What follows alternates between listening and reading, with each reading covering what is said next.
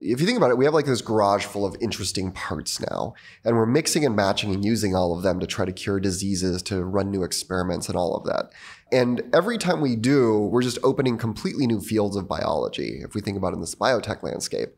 And so once we've opening these entirely new fields of biology, then we're starting to see more and more we can take from what evolution is teaching us to build more tools. What are a couple of the new fields of biology we've opened up? Yeah, so like I would say cell therapy being one of the sort of canonical textbook answers here, right? Using cells as medicine, training our cells to be medicine.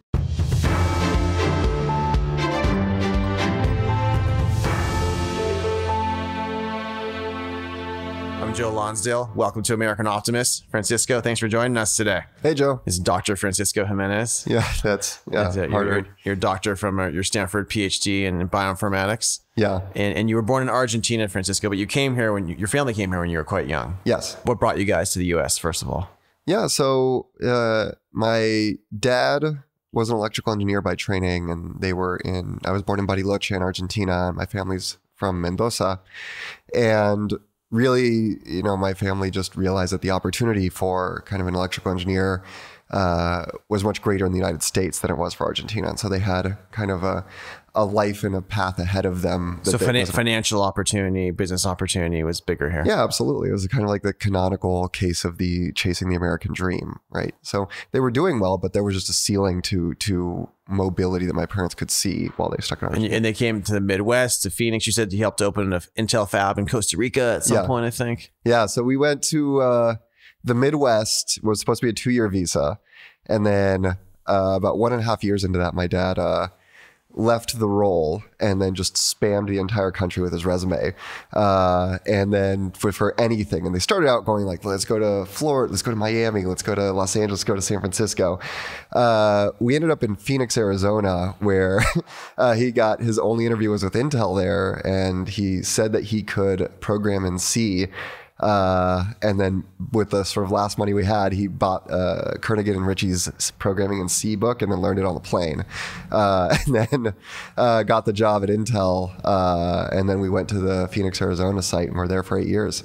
And then after that, when they were starting the fab in Costa Rica, he uh, took us all to basically help open that fab. I was in Costa Rica for two years. And then we came back to the US to the Folsom site uh, for Intel. Did you guys speak Spanish at home because you're from Argentina? Yeah. So you already kind of knew it when you were in Costa Rica. Yeah, yeah, that was it was a big impetus. We either had to go to Israel or Costa Rica because we were kind of done with Arizona and decidedly better at uh, Spanish than uh, Hebrew. I speak pretty good English. That's funny. You could have, could have, could have been in Israel. Yeah. And then and you went you went to Berkeley undergrad. Yeah. When did you apply to Berkeley? Uh, honestly, I mean, not to belabor the Intel point, but uh, Andy Grove was the CEO of Intel, and my parents always said Andy Grove went to Berkeley. It's the best school in the in Got the it. nation. And so we were just like incepted in my head in the weird way it does to, to Andy people. Grove is a pretty cool guy. As a Stanford guy, I can forgive you for that mistake. well, what I always like to say is like Berkeley is where I learned humility, and Stanford's where I learned entitlement, uh, which kind of angers both groups off, which is why it's the best kind of joke. But I think it's you need both of those to I think succeed in sort of entrepreneurship. And so after Berkeley, you got your PhD at Stanford. Yeah. And how come you studied bioinformatics?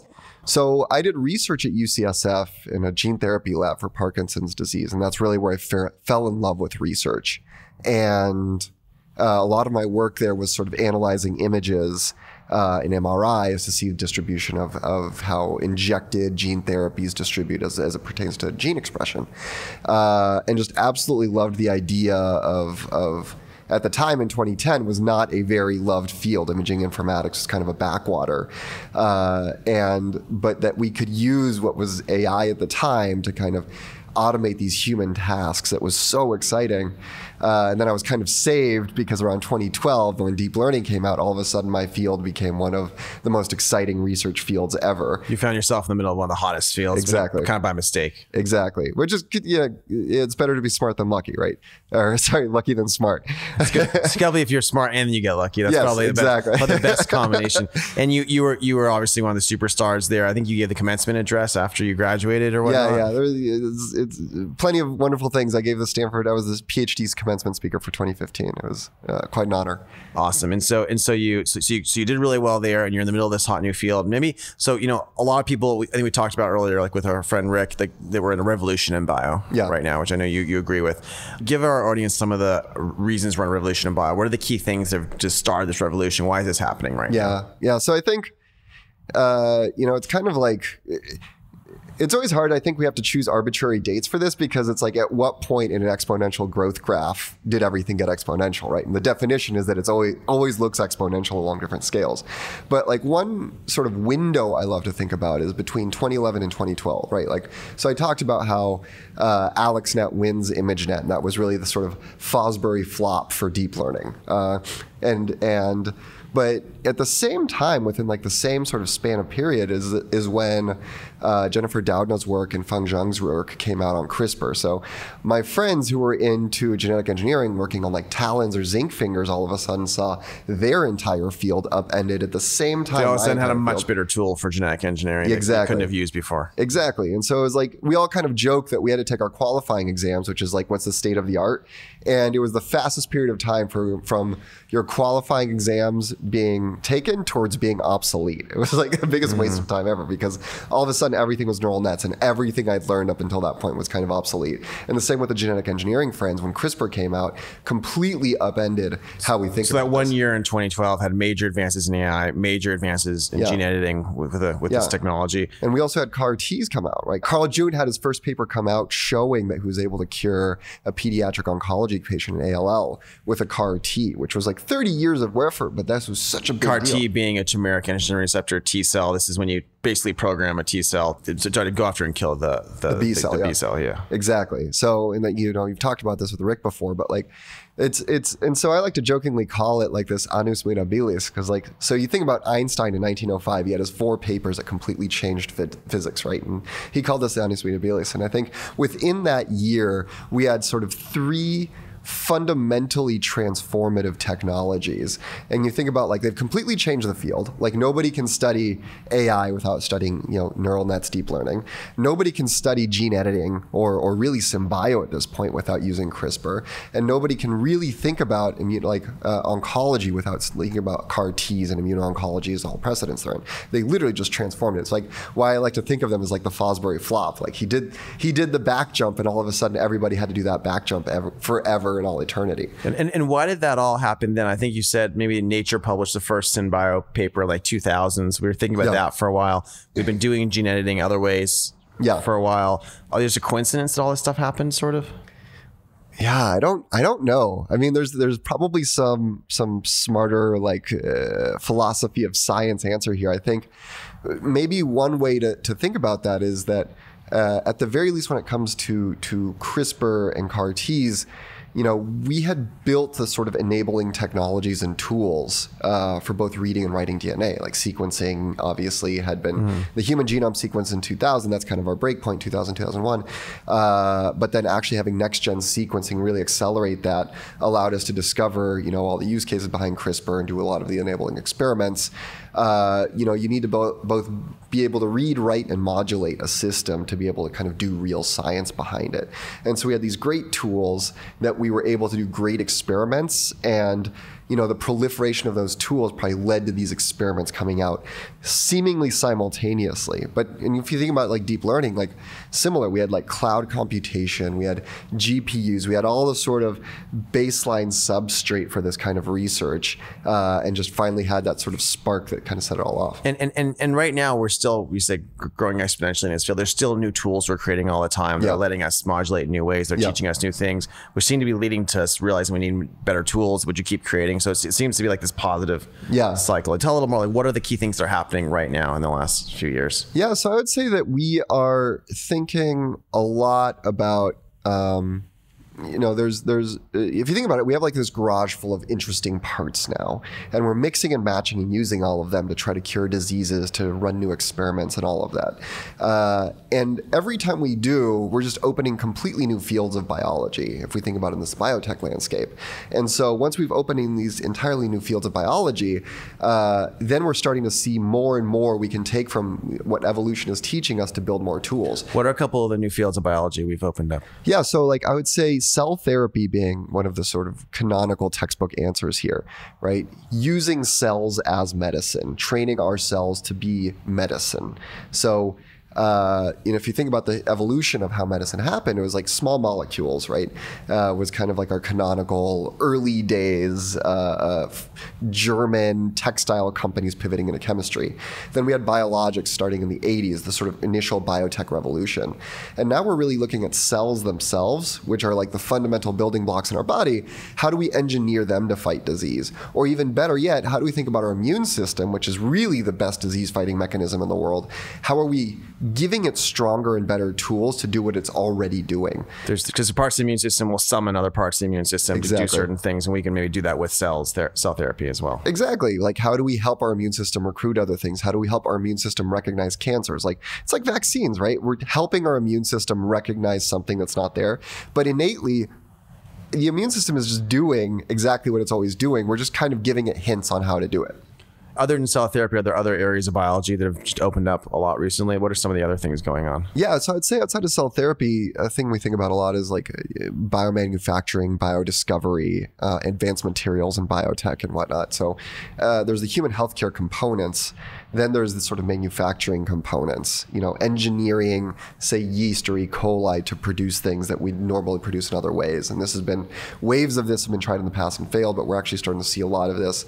We're obviously seeing this in like food and food tech, where we have all these vegan foods like Impossible Foods, whatever. And now we're seeing this with cheeses and really kind of a replacement space for for vegan and more sustainable foods there. But then biomanufacturing of advanced materials, right? So how do we create novel materials outside of petrochemicals uh, with sort of interesting new bio- biological uh, uh, inspiration that gives us new This is like how spiders make different types of silk you could use Exactly. for clothes if you take the proteins and, and do that. Yeah, it's super cool. And like we've, you know, if you think about it, like so many of our chemicals derive from uh, petroleum, right? And like we've we've really mined it to death, and all the synthetic chemistry and all that. It's like like 50 to 100 years old. But we're just at the early innings of saying like, what are the properties of the biochemicals? How do we make them? right? What are some of the other ones? I remember there's the there's this like leather that's made from mushroom Yeah. right now, which seems pretty cool. Yeah, there's so yeah, Bolt Threads and uh, MycoWorks both are making uh, vegan leather from from mushrooms, and so you Vegan have leather. like this uh, is for vegans. Stella That's right. McCartney has a purse, you know, with vegan leather, which is No really cool. cows were hurt in the manufacturing her purse. Exactly, just mushrooms, uh, and uh, Not really even mush too many mushrooms because they're growing it from scratch, right? yeah, they're growing the mushrooms from So if you're a mushroom lover, you don't necessarily have to kill mushrooms to make the purse. yeah, I think I think we're comfortable with with killing mushrooms. we are. right? Okay. so that's, that's not canceled yet. uh, but then, um, yeah, and on top of that, you know, we think about these from fibers, uh, both for sort of technical garment wear, but also from like ropes and next gen, uh, say, threads and everything like this for like technical uh, wear in sort of the field. Uh, Awesome. Let's let's step back a little bit. What are the big problems that we should be trying to solve with biology, with this new science, with all these tools we're creating? Like as a society, there's problems to solve. I think curing disease is is is Yeah. a big and obvious one. That's kind of a big broad way. Are there, are there ways of like digging into it? Like what are more specific problems we're trying to solve right now? Um, so you mean outside of the realm of human healthcare or within human Even health? even within human healthcare, are there ways of breaking it down better to like think about like like, like what are we going after, and and what are, what are the ways in which in which business and science and Yeah. policy like like what are you inspired just to solve and fix? Yeah, so I think I'll, I'll scope this within human healthcare, and I think what I'm very inspired by is that as we get more exquisite control over biology, much more tunable control, uh, we get to stop thinking about diseases in the sort of broad population sense of the word and can start uh, narrowing them down into individual uh, uh, diseases. So, like type 2 bi- diabetes, for example, um, you would need insulin to treat it. And this is how we treat everybody with type 2 diabetes is you need insulin to kind of manage your glucose. But, you know, what's the causal reason for type 2 diabetes, right? It's overeating and whatnot. But where does that stem from? Could it be like depression and using food as kind of a crutch to help sort of self medicate? Does it come from having some kind of physical injury that prevents you from being able to exercise? Does it come from some kind of genetic predisposition here? Like type 2 diabetes is so many different diseases if we think about it on a causal spectrum as opposed to on a symptomatic endpoint spectrum. And so what I got excited about is how do we start breaking apart diseases on the individual basis? And we can do that because it makes sense. We can treat patients as individuals. We can sequence them. We can assay them. We can look at them across all of these different dimensions to say, here are the various reasons why you might have type diabetes versus you have type 2 diabetes, and then intervene accordingly, right? So, so we have personalized interventions, personalized cures, yes. depending on what's going on. Exactly. So think about like a cell therapy company, right? Like the the the standard model would be cell therapy should not be done for type 2 diabetes because we have insulin and that's very cheap and a cell therapy would be hundreds of thousands of dollars. But what about somebody who uh, is scared of needles and cannot take their insulin right? Uh, and all of a sudden they're a huge sort of it's a threat to themselves. Like they're obviously losing limbs. It's a hard, harsh to the family. It's a hard on the medical system. All of a sudden, when you start doing the math, you're like, a cell therapy might make sense because this might be a curative intervention that might be expensive up front, but it helps you down the line. And cell therapy eventually, hopefully, would get a lot cheaper if we yes. do these for everyone. Yeah, absolutely. And so, yeah, there's this other part of this is like, we can start thinking about individuals and hyper small populations of individuals as disease. But once we create the tools and technologies to cure those, we have this infrastructure layer that allows us to expand it to so many others. So we cure rare cancers with cell therapies today, but we're looking and building all of the infrastructure, the manufacturing systems, the logistics, the supply chain to be able to broaden that to so many other diseases. And I think that's really exciting is you have to think about like curing patients at these very small population levels, but building the infrastructure to broaden it, distribute it to everybody, and then think about new population spaces that we can start curing those. Why patients. are we going after rare cancers right now versus really common cancers? So rare cancers uh, are generally have a much tighter sort of genomic signature that allow us to identify sort of causal reasons. So we understand it much better. Common cancer might have lots of different types of things going on. Exactly, and then and then it just bears the question: of What does common cancer mean? Right? Like so.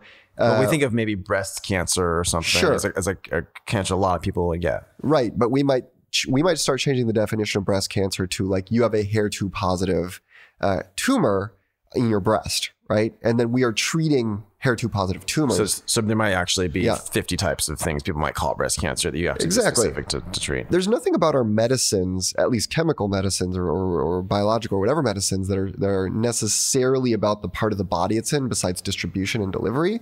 Uh, but we're starting to rethink how we think about that and say like, what's a PD-1 positive cancer? It doesn't matter the tissue of origin. What does PD-1 positive mean? So PD-1 might be, uh, is a, is a signal that says essentially don't eat me. Um, so it's and, tricking the immune system, telling it not to eat, need, exactly, eat it, even, even though yeah. it's a bad thing. Yeah, exactly. And so when we block that, the cancer isn't able to sort of give the secret handshake with the immune system. And so the immune system recognizes it and kills it, right? Uh, and so we're starting to think, okay, which kinds of cancers has this marker on it that we can block that will allow our immune system to come in and then you allow your cell therapy maybe to work exactly. a lot better. And, and and when you when you break this world down, it seems to outsiders there's like infinite things going on. It's just so complicated. What's the right way to think about it at a high level? I mean, there's just so many tools and there's so many different signals and there's so many different, like you constantly from an outsider, you hear about these things from the bio world and there's like a thousand different things people are doing. Yeah. Like how, like how do you keep this organized in your head and how should be, how should we oh, think about this space? Uh, yeah, I, would love to say if I had it like deeply organized in my space, in my head.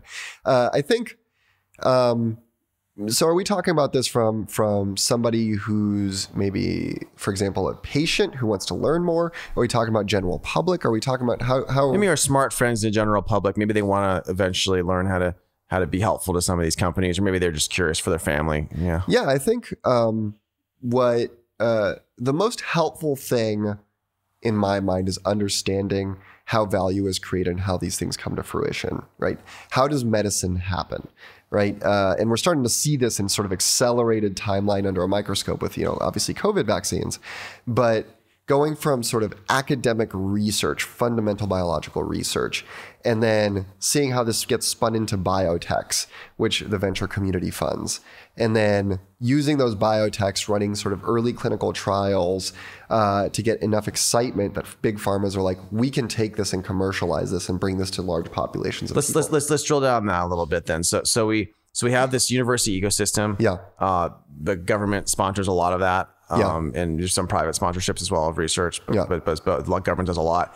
And then you have these people will spin out and they'll and they'll take breakthroughs and they'll start biotech companies. Yep. And these companies will raise tens, hundreds of millions of dollars, sometimes billions of dollars, and they're doing something with that. And then they're and they're proving it out, and then they're and then they're partnering usually with pharma to distribute it and commercialize it and sell it to patients. I think there's a view for a lot of people that you kind of have this breakthrough at a university where it's like, oh, we've cured this form of cancer, and then some business comes along and like takes it and makes a lot of money off it and kind Yeah. of screws everyone. That's maybe the anti-business view here. Is there is there another view of what's actually happening? Like, what's the value add of all these people working at these startup companies from on these breakthroughs? Like, what are they doing? Yeah, I mean, like historically, that happens because of the Bayh-Dole Act, which is basically IP licensing, and uh, that literally is is why we have a biotech ecosystem and so many curative things. So it's like that has proven out to be the mechanism that's great.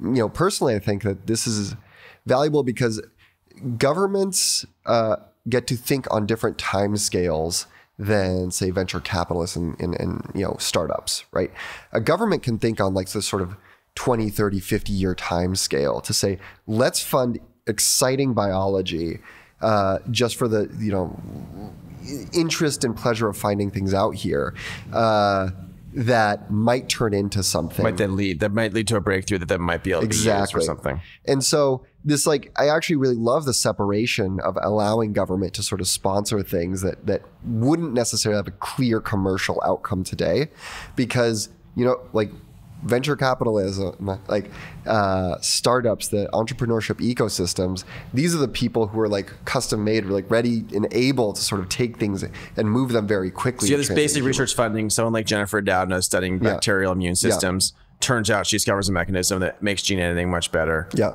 And then someone, and then and then someone can now take that, and, and, and then and, and so what, what are what are what are these companies doing? Like how like how do they think about it? Because I, I literally have you know friends who are progressive people in Congress. Like, shouldn't we just be taxing the companies for taking this IP and making all this money off it? Like, like what are they what are they doing with with this work and effort? I mean, you could tax the companies, but just imagine like if we didn't give people upside to translate these things, there would not be a system to actually sort of commercialize these things in a sort of fast turnaround biotech ecosystem. We would be dependent. It's not like that that innovation would go away, but we'd be dependent on large incumbents like large pharmas or large, you know, agriculture companies or whatever to outlicense this stuff. You would only be entrenching incumbents if you didn't allow sort of a startup ecosystem be built around. And what do these people do at these startup ecosystem? They take the technology. What, Yeah. what, are they what are they doing? At they build point? a company around it and then they we sort of define the use cases that it's going to be applied to. So there might be some novel ip around a molecule that works for treating cancer right? Uh, they might even do some initial work in humans at the academic uh, level. But then when we want to be able to say let's put all the money behind all the enabling sort of science to approve it with the FDA, run an appropriate clinical trial that's evenly powered and has a randomized control trial. Uh, how do we do this in a way that we make it manufacturable at scale and sort of approachable by many, many people?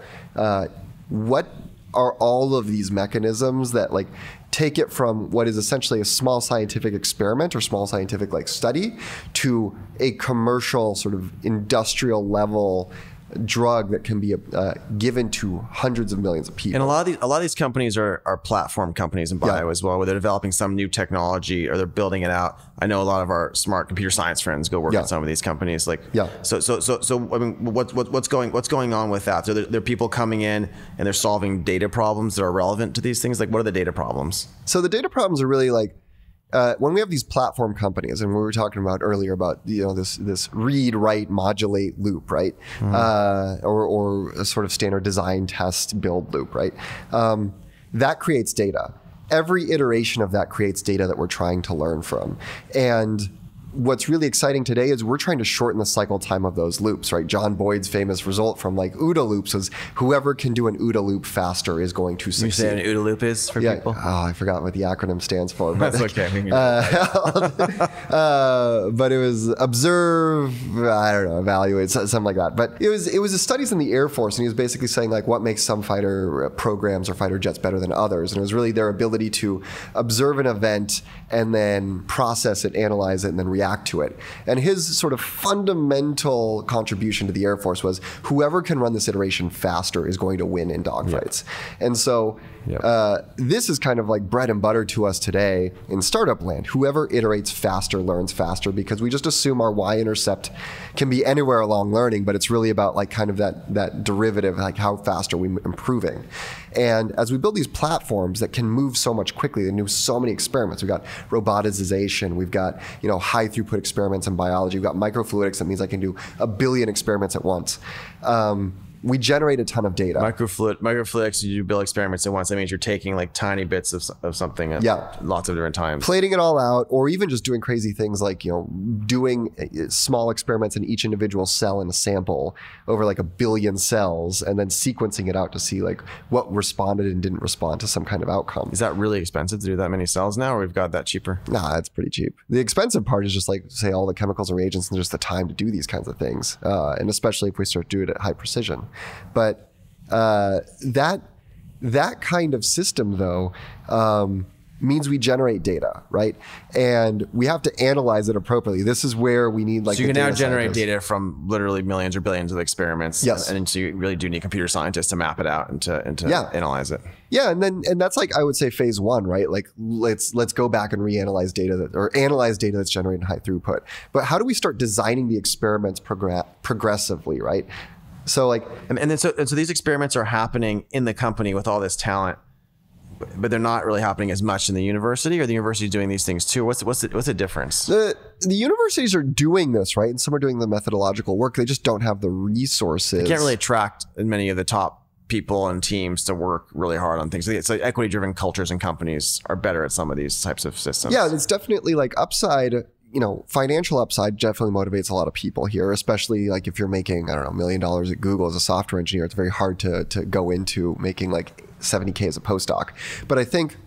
In addition to that, I think the most addictive part is the speed of this. In a, in a laboratory setting, you might not have the resources. You can do the experiment. We know how to do the experiments frequently, but it's like I just don't have like the robots to do, say, a zillion experiments in parallel.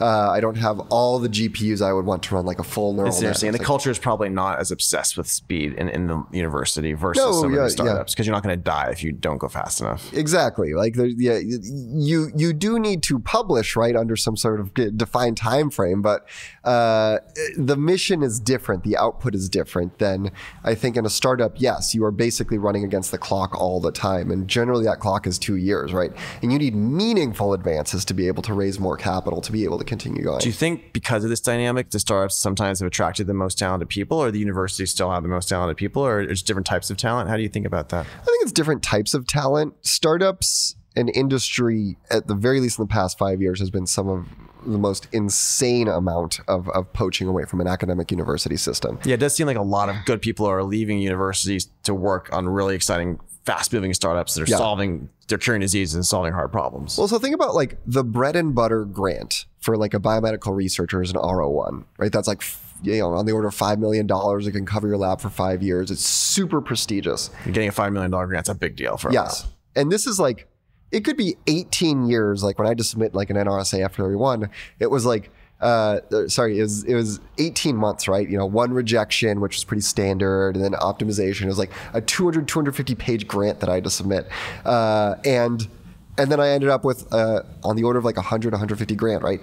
And so, uh, Whereas now you go get a term sheet for for ten million dollars for which or fifty million dollars. yeah, even. it's yeah. you know, there's it's not unheard of to pitch for a month and get a five million dollar term sheet, right? Oh, to be yeah. able to build these really focused things and super quickly, Yeah. and you don't have restrictions, right? And the university takes fifty percent of the overhead. So if you make five million dollars, the university takes two point five of it. Oh wow! So the um, university, so the university needs that to to run all of their departments of diversity and stuff. Yeah. Well, I don't, I don't know if I'd say that, but What are they using it for? well, you have uh, obviously centralized and shared services. This covers like rent on your lab space, right? Okay, so there's Like, there's, like- there's like real overhead, and then there's also Yeah. maybe 1,500 administrators. They're making sure the university yeah, there's yeah, is not there's racist and stuff. definite inefficiencies that you have no control over when you take that overhead. But there's value to it as well. I'm not going to like Of course. say yes or no, but at the very least, when you get the five million for a startup, every one of those dollars, you know where You're it's gonna all use Yeah. them towards the things you're actually getting done. Yeah. yeah, that's true.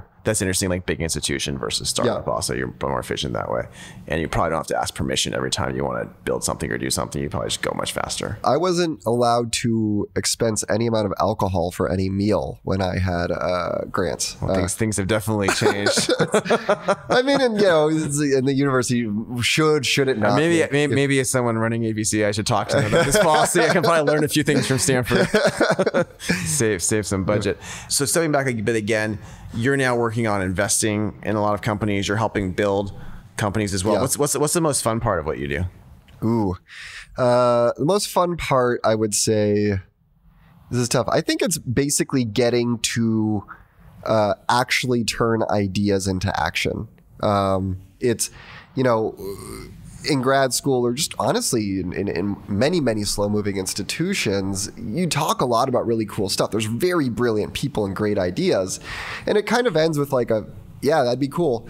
Uh, and I think one of the most exciting parts is like, you can finish an exciting hour long conversation and have a follow up that means like writing a check, starting a lab, you know, hiring some people. We, we helped come up with this idea Yeah. for this giant biomanufacturer resilience last year. I guess you probably couldn't have done that before in any other c- context. Yeah, resilience was really hilarious because like we raised what like say fifty million dollars when the idea was like on the back of a napkin and we had like three people, but we just knew it was a big problem to solve for, uh, right? and then, you, and then use Bob's reputation to raise 750 million for Yeah. half the company and, and get going. yeah, it was it was you know so crazy to think that that we were able to basically put together eight hundred million dollars in the span of like what five months.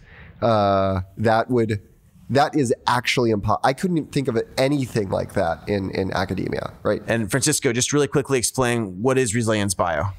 Yeah, so Resilience Bio is basically a biomanufacturing company focusing on manufacturing medicines. And so we are using this platform to be able to build and, and manufacture all the medicines that, that we will need broadly in the United States, which so frequently are manufactured outside of the United States. Uh, and the impetus for building this was around vaccines, which we knew uh, if the mRNA vaccines worked, uh, we would not be able to make them at the We need, scale. we need manufacturing for that. We also, we also we started it, of course, to help make sure there's enough manufacturing in the U.S. and in our allied countries, and not just other parts of the world. Yeah, I mean, if you look at like what happened when Wuhan shut down and basically all of China shut down, it wasn't just medicines, but it was entire sort of our biotech supply chain. So many of our companies had huge delays in the sort of reagents they were able to get, deals they were able to close, or whatever, because there's so many CROs out there. Yep. And it kind of was like, you know, whether or not you you you feel discomfort around China owning it, I definitely think we should feel discomfort about not owning our own sort of medical manufacturing supply chain. Um, It's, it's, it's good for resilience to have America's back well, I think any any company should have you know their ability to manufacture their own medicines. And So, so what, what are some of the other things that you think? I mean, what do you think happens thanks to you being doing what you're doing today that wouldn't have happened otherwise? How, do, you, do you think, think about it like that? like, what's my deletion cri- deletion criteria? Yeah. Um, uh, are there are there like there are companies with like better strategy? There's companies that exist. There's there's companies that get to that you help them hire talent they need to Yeah. do things. It's kind of it's kind of fun to think about because you're probably ultimately you're probably helping cure a lot of diseases if you're doing your job right. Yeah. I think the, the, the things that I'm most proud of are actually putting incredibly brilliant uh, and complementary skill sets in a room and seeing what happens there. Uh, I think, you know, I, I would love to think that I have great ideas and contribute or whatever, but and, sure, sure, startup founders nod and politely to my ideas in board meetings, but like it's very clear when we get like two or three amazing minds in a room and sparks start to fly that stuff happens at unprecedented scale and that's that's you know what i think has been sort of the, the most value we've generated is bringing in say amazing software engineers into biotech companies when neither group really realized that they could be talking to each other and gaining so much from each other uh, or sort of helping, you know, er, like large pharmas talk to early biotechs uh, with skill sets that they just didn't even realize they wanted and like helping do that. And I think it's just that ability to connect people with deep problems and figure out how to join So them bring, together. bringing the right resources and people together Yeah. to solve the problems. And if you, in terms of like falsifiable, optimistic Yeah. predictions, uh, in the last couple of years, I understand we've had more drugs approved than previously, which is probably tied to a lot of what's going on. Like, and there's obviously all these new tools. And there's so Yeah. much more money going into this space right now. Like, like, do you see like the amount of drugs and the therapies being approved actually? Going up a lot on average over the next five years because of this, or, or what's, or, or what what should the optimism reflect in the real world? Yeah. Okay. So I don't know. I'm sure we will see more and more drug candidates come through. Uh, the problem of drugs being approved is it's, it's very dependent on FDA, right? Okay, that's and fair. so we've had an FDA that's very excited about innovation for several years. Scott Gottlieb was fantastic, uh, and I think. Uh, even now, the FDA is starting to want more and more innovation to come out. So approval is a little bit dependent on them. Uh, and I, In ter- but we should see more very promising therapies that Yes. have, have their data look good. And it's, it's depending on the government what they approve. But but overall, there's more good stuff being created. Yes. I would say my sort of falsifiable prediction would be that we're going to start seeing more and more biotechs make drugs that they try to commercialize themselves as opposed to selling to pharma to do the commercialization. There's maybe new. There's gonna be new big pharma companies created Exactly. basically. And and and, and what, why is that? So I think the case study of Moderna is is amazing, right? Moderna was a traditional biotech and is now actually commercializing its own drugs. It was able to raise enough money and stay independent. Yeah, now they own they control their destiny because they make revenue at a profit. Who would have thought that that's like what And now they're gonna should make all of us get booster shots and make so much more money. yes, yes, and so, uh, but because of that, Moderna is very smart and they're being very aggressive about saying we have this golden goose, we have this thing that makes a bunch of money. How can we use all of our brilliant scientific minds, our brilliant scientific platform, and expand towards other? I heard this week they talked about there's going to be a shot for both COVID and the flu or something like Yes. that. That's and they're like cool. they can do this and they can start thinking about using this for you know uh, uh, for cancer you know as we start thinking about oncolytic viruses or even in vivo CARs where we deliver mRNA CAR, T, uh, CAR constructs into our T cells and so what I think this is going to give more biotechs courage to do this but I also think that uh, this allows us to cure more and more rare diseases, right? So a big thing about pharma is like when they acquire a company, they really need this to be like a billion dollar a year drug to almost justify a lot of the expenditures.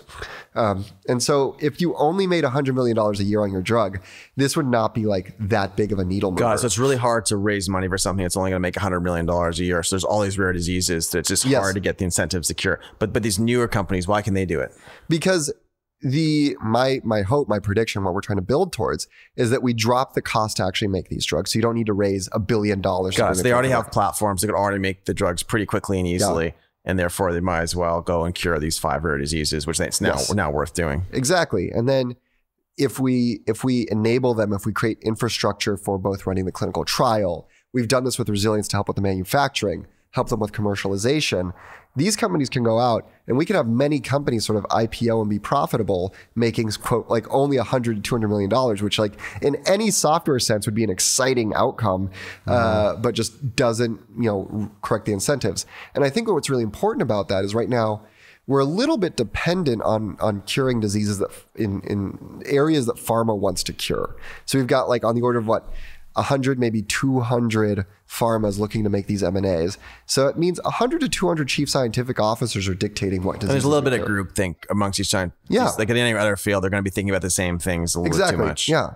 And so, but think about that. Like, we have maybe at best 200 people saying what diseases we should cure in the United States, right? Like, And there's a lot of diseases we need to cure. Yeah. That not all of them are focused on. and I think decentralizing and pulling that out and allowing sort of individual companies to go out and cure the diseases on their own is really where I think in 10 years, I'm so optimistic is to create these businesses that can go after. I know, I know we don't we don't always share agreement on, on all things political, which I respect.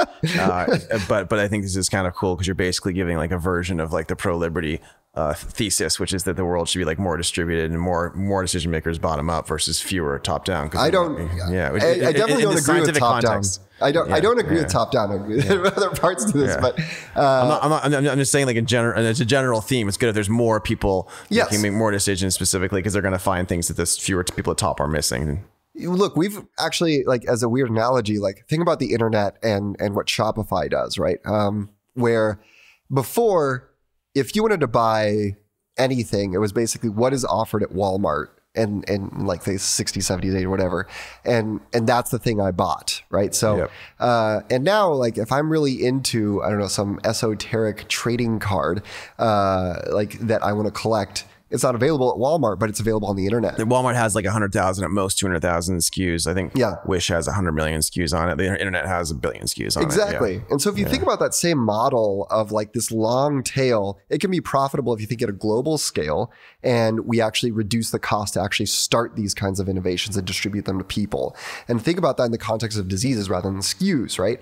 There are, you know, hundreds of thousands, if not millions, of rare diseases that if we can think about this on a global scale to cure them and and allow smaller entities to cure them more quickly and, and cheaply, then we can actually start hitting this long tail that doesn't make sense in these centralized systems.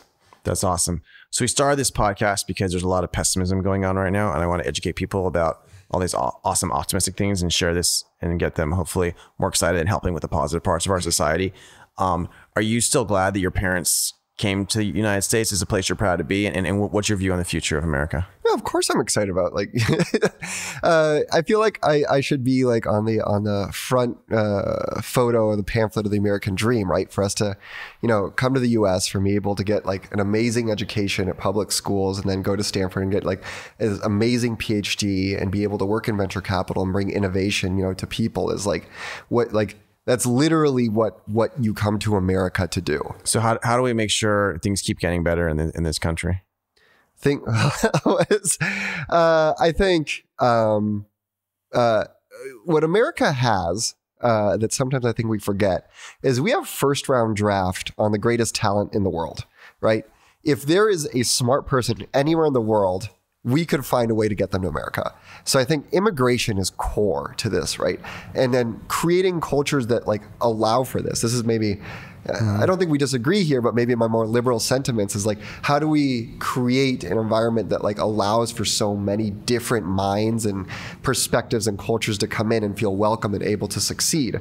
Um, and I think that's to being a pluralistic society that's tolerant of, of everyone, yes, as opposed to society where people are trying to destroy everyone's reputation when they disagree with them. Yeah, I mean, like, like, I, I, I just what I really dislike is tribalism, right? And Yeah. and I think that can be attributed to any kinds of these groups. There's, there's And- extremes on both sides of Yeah. tribalism right now. and, and it doesn't even matter like what's like there's no definition of side there's just tribalisms and we decided like here's our group here's my in group here's the out group and um, the the ability to come into the US and feel safe and welcome means finding your people right it doesn't mean there aren't Do you think academics have gotten more tribal or less tribal though over the last decade? Is is that is the tribalism like affecting that part of society potentially as well in some ways? Um, I I don't know if I would call it tribalism. I would say that um, what we are saying is is people who are more comfortable having,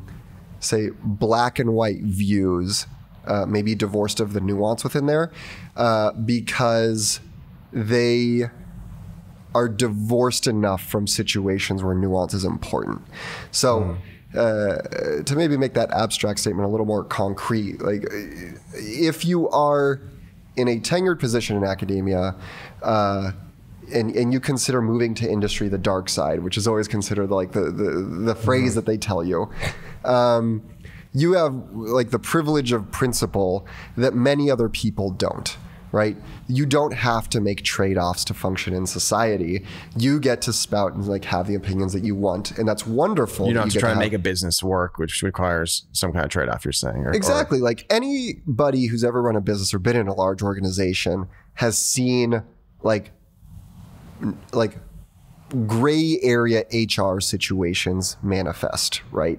Where on one hand, somebody might say or do something that is that is reprehensible, uh, and they sh- and they should be let go. But so frequently, there's just ways to navigate people to better behavior, and I think you know, operating in a realm of forgiveness is is so clutch and important, uh, both you know within you know conservative ideologies or liberal ideologies, if we, if we want to paint that into Yeah. groups. Um, and that's kind of how we function with our families, right? Like we are we are forgiving if our family members do us wrong or say awful things or whatever. To, to some degree, obviously, we always have some of these places are don't ha- don't have to be as forgiving in order to get things done and work in the world. I think when you get into these hyper tribal situations, when we get into these situations where you're divorced from having to be, you know, functioning with people who are different than you you, might be less forgiving. you you don't have to be forgiving. You don't have to flex that muscle. That- No, that no, that's great. One one one last question to leave us with. Yeah. Uh, if the revolution in bio continues, and a lot of times people don't understand exponential growth is not intuitive. If this keeps going for twenty or thirty years, what are some of like the really crazy cool things we might see in our lifetime? Oh man, uh, yeah. i think we would flip the model of what we think of in bio life sciences from uh, uh, amelioration of suffering, we just essentially curing diseases, to sort of uh, uh, improvement of like human condition. Like this, the transhumanists might call it something like that. And it's a thorny issue, but I think like So basically, helping everyone be like self-actualize and be a better version of themselves and feel healthier and higher energy every day. Yeah. So like think about l- maybe something we see today a little bit is like therapy is used because we're trying to treat conditions like treat depression, anxiety, so on and so forth. But how much of like say mental health coaching can be done to actually help us achieve like a better version of ourselves and this is like considered coaching today uh, but you know and psychology is about really sort of man- like managing sort of downside things and i think we can think about that in the bio You think about focusing on the upside instead of just the downside. So each one of us could have a ton more energy. Could be instead of being eighty percent on some metric, we could be at exactly percent. yeah uh, and so flipping that model it's like okay we're not we, we've moved beyond just just curing diseases. We're using this for like manufacturing. We're using this to help like vegans be able to like eat sustainable you know meats or whatever. And even like say people who eat meat to eat less meat or whatever. Uh, those are all things that are beyond sort of necessarily human healthcare but really about kind of like growing ourselves as people in a society. Awesome. Thanks, Francisco. absolutely. Thanks joe